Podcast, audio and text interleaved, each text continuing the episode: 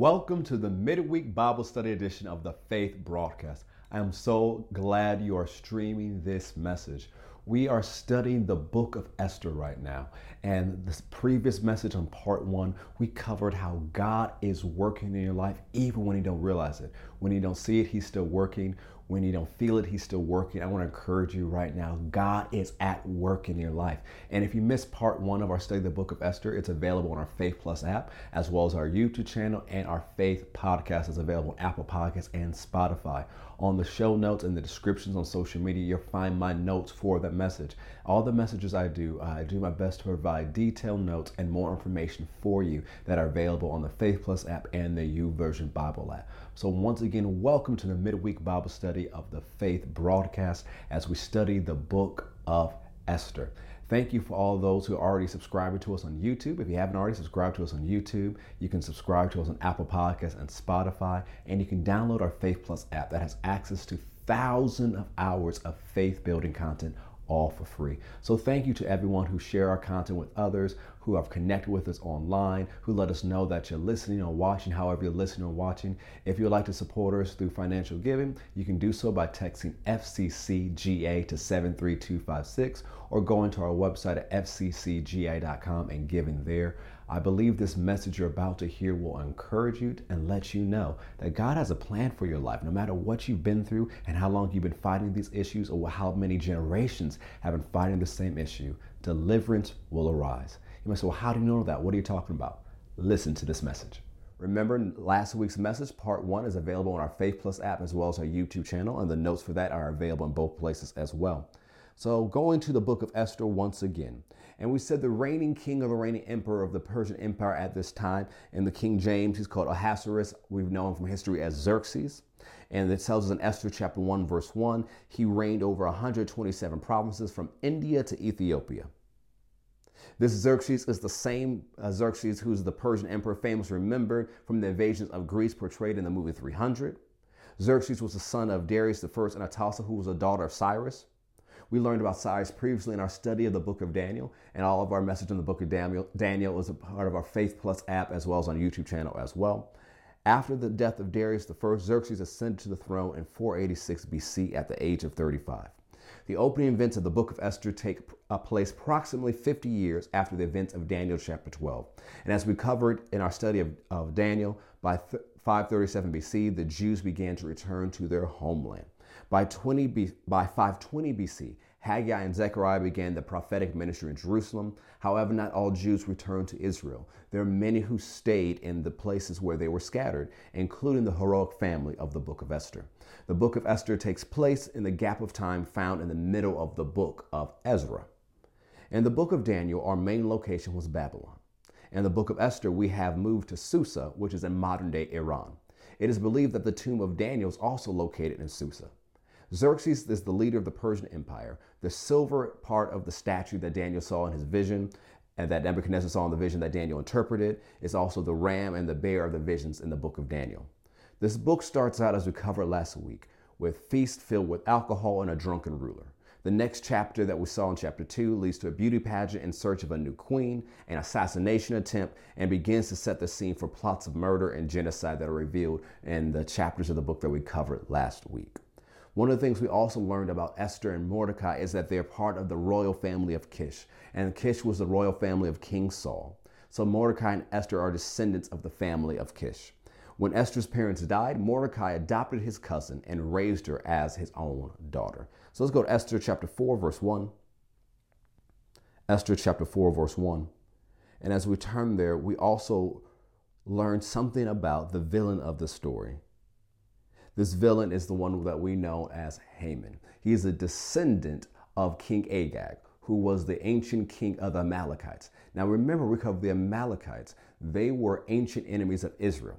When Israel left Egypt, they attacked Israel. Of course, God gave them victory and delivered them. You read about that story in the book of uh, Exodus. But also, we see they attacked them during the days of the book of Judges. And we see there was war between them continually. And that Saul was given the command to handle it take it out. But Saul decided to disobey God's command for his own reasons. And so you can read about the, uh, the struggle with the Amalekites through, you see in the book of uh, the book of Exodus, you see it throughout the law, you see in the book of Judges, you see in the times of Saul, the times of David, you even see it during the days of Hezekiah. So this has been an ancient feud, an ongoing feud. And one of the things we saw when we studied Haman last week is that he hated the Jews. He didn't just hate Mordecai, he hated all of the Jews. So Esther chapter 4, verse 1 this is when Mordecai learns the plot of what Haman was planning to not just kill Mordecai, but to kill all the people of the Jews. Esther chapter 4, verse 1. When, Mor- when Mordecai learned all that had happened, he tore his clothes and put on sackcloth and ashes and went out in the midst of the city. He cried out with a loud and bitter cry. He went as far as the front of the king's gate, for no one might enter the king's gate clothed with sackcloth. And in every province where the king's command and decree arrived, there was great mourning among the Jews, with fasting, weeping, and wailing, and many lay in sackcloths and ashes. Remember the command that Haman sent out. He got the king to endorse it. He told the king, I'd pay you this much if you do it. It was, and the king doesn't know which people it is. He trusted Haman, his advisor, who was his most trusted advisor. Haman's plan would kill all the Jews who lived in Susa as well as all those who were throughout the empire. That was the plan that was released. It would happen on a certain day, and he would be able to complete his genocidal plot of wiping out the Jewish people. Verse 4 So Esther's maids and eunuchs came and told her, and the queen was deeply distressed. She was wondering why her father, the person who raised her, it was a cousin, but it was like a father to her, was sitting in sackcloth and ashes and mourning. What was going on? She was deeply distressed by this. Then she sent garments to clothe Mordecai to take his sackcloth away from him, but he would not accept them. Then Esther called one of the king's eunuchs, whom he appointed to tender, and she gave him a command concerning Mordecai to learn what and why this was. So he went out to Mordecai in the city square that was in front of the king's gate, and Mordecai told him all that had happened to him and the sum of money that Haman had promised to pay into the king's treasuries to destroy the Jews. He also gave him a copy of the written decree for their destruction, which was given at Susa, that he might show it to Esther and explain it to her, and that he might command her to go into the king to make supplication to him and plead before him for her people. So he returned and told Esther, Esther the words of Mordecai. Then Esther spoke to him and gave him command for Mordecai. All the king's servants and all the people, all the king's prophets know that any man or woman who goes into the inner court to the king who has not been called, he has but one law put all to death, except the one to whom the king holds out the golden scepter, that he may live. Yet I myself have not been called to go into the king these 30 days. So they told Mordecai Esther's words, and Mordecai told them to Esther. And notice what Mordecai said.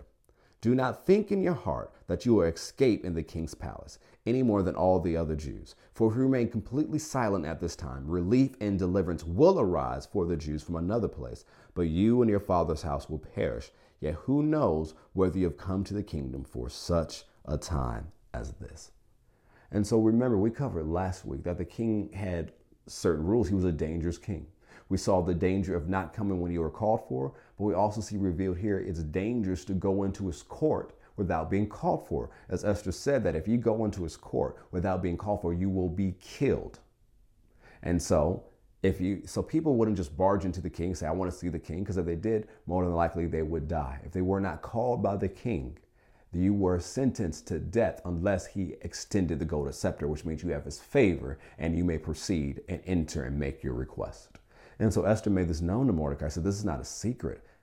I'm the queen, and I know this. Everybody in the city knows this. Everybody, in every province that knows he's ruler knows this. This is not a secret thing. But notice what Mordecai replied to Esther. Don't think that you're escaped just because you're in the king's palace. You'll meet the same fate. But notice what he said in verse 14 relief and deliverance will arise for the Jews from another place.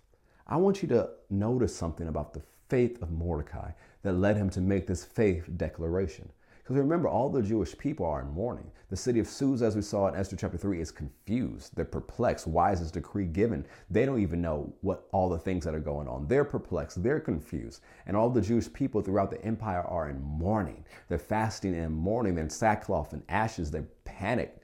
But notice something about the faith of Mordecai. He says, deliverance and relief will arise. Now, it looks like it. How, where's it going to rise from? You have this king who's already given this decree.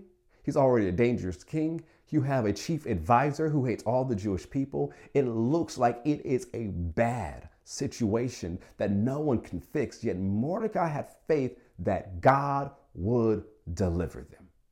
Now, when you look at things in your life, and let's, let's bring this story with Esther to our own personal lives. The situation that Esther has to deal with is an ancient situation. It's not Esther's fault that the Amalekites still want to destroy the Jews. Her ancestor Saul was given instructions on how to handle it, and he did not. And so now this issue that has plagued generations of her family has showed up again. Have you ever had a situation that you've dealt with that is the same situation that your parents dealt with, your grandparents dealt with, your great grandparents dealt with? It seems like no one in the family line can beat it. Some people call generational patterns or generational curses It's the same challenge, the same attack, the same drama, the same trauma. It keeps going from one generation to another, to another, to another, to another, to another. This is what Esther's dealing with. It is not her fault that she has to deal with Haman. It is not her fault that Saul didn't do what he was supposed to do. It is not her fault that the uh, ancient Amalekite wants to destroy God's people. It's not her fault, but guess what? It is her fight. You may be dealing with something in your life that is not your fault. It could be the fault of your family line, fault of iniquity passed down, fault of how you were born, fault of what you went through, fault of others around you. It is not your fault, but I want you to know that it is your fight. Just because it's not your fault doesn't mean you don't have to fight the good fight of faith. Come on, say it out loud and put it in that chat. Say, it's not my fault, but it is my fight. One more time, say it out loud, put it in the chat. Say, it's not my fault.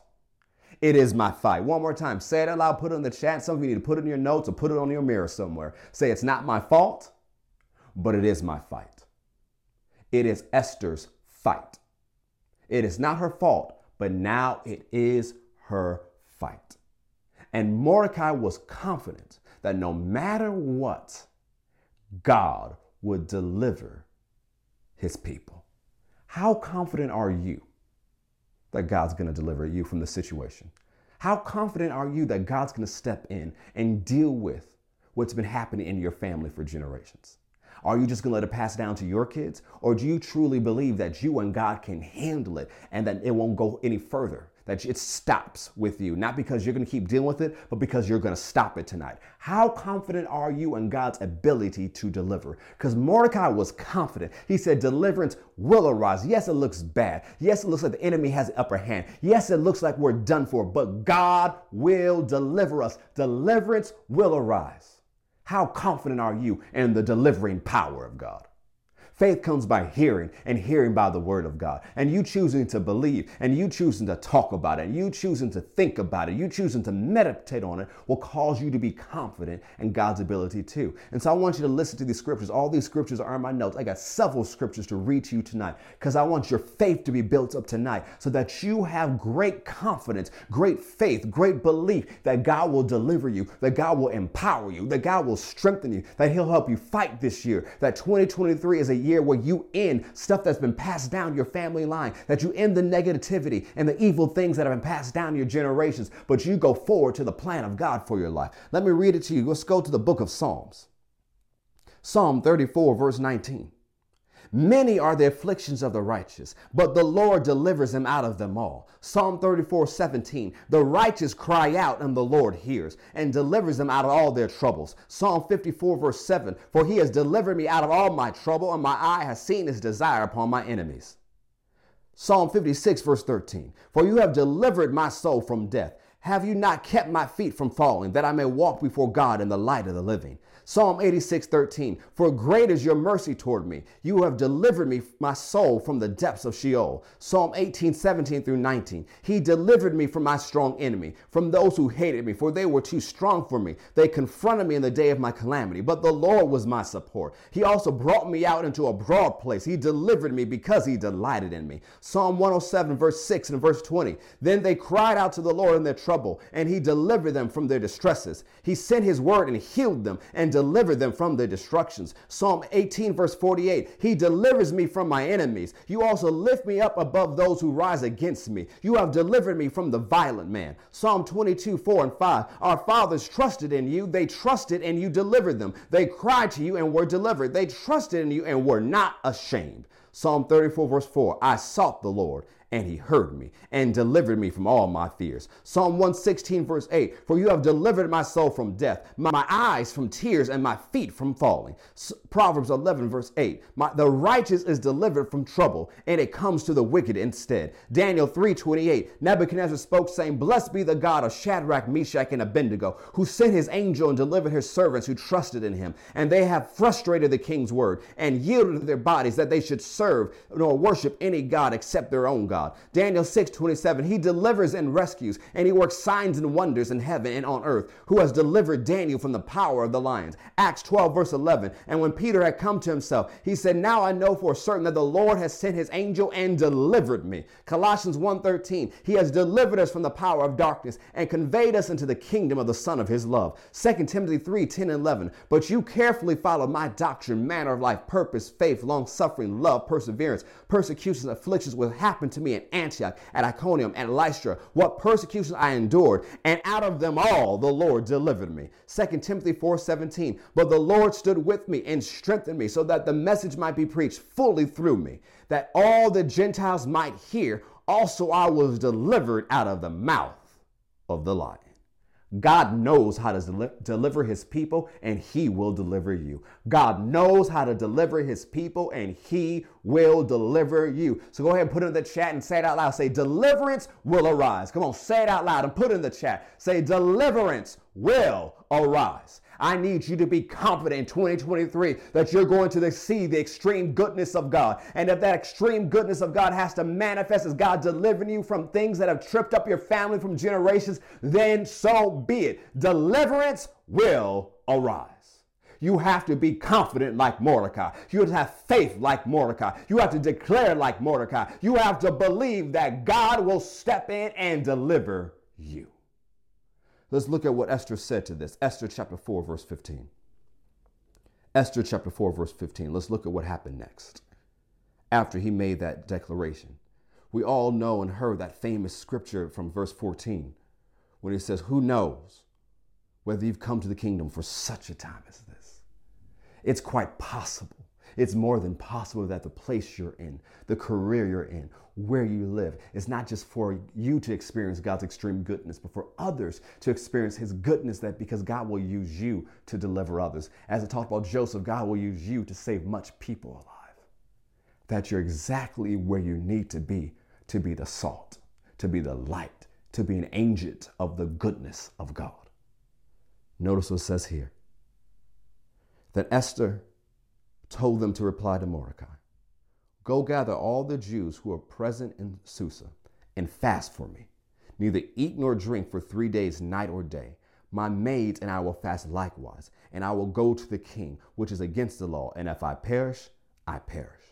So Mordecai went his way and did according to all that Esther commanded him. Now I want you to notice something. Esther decides to follow the advice and the counsel of Mordecai. But she did not go immediately to the king. What did she do? She prayed and enlisted an army of people to pray. Notice something these prayers were focused. Esther said, Have them all fast for me. So have them all pray and fast for me. They could have been praying for different things. They could have been praying for all these different things that are going on in their world right then. But Esther had them focus and their fasting and prayer on her. Focused prayer is important. Go ahead, say it aloud, put it in the chat, put it in your notes. Say focused prayer is important. Put it in the chat and put it in your notes. Say focused prayer is important.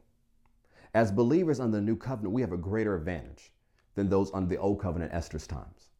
We have the great privilege of having our prayer life directed, guided, and informed by the Holy Spirit. Even when we don't know what to pray, He gives us words to pray.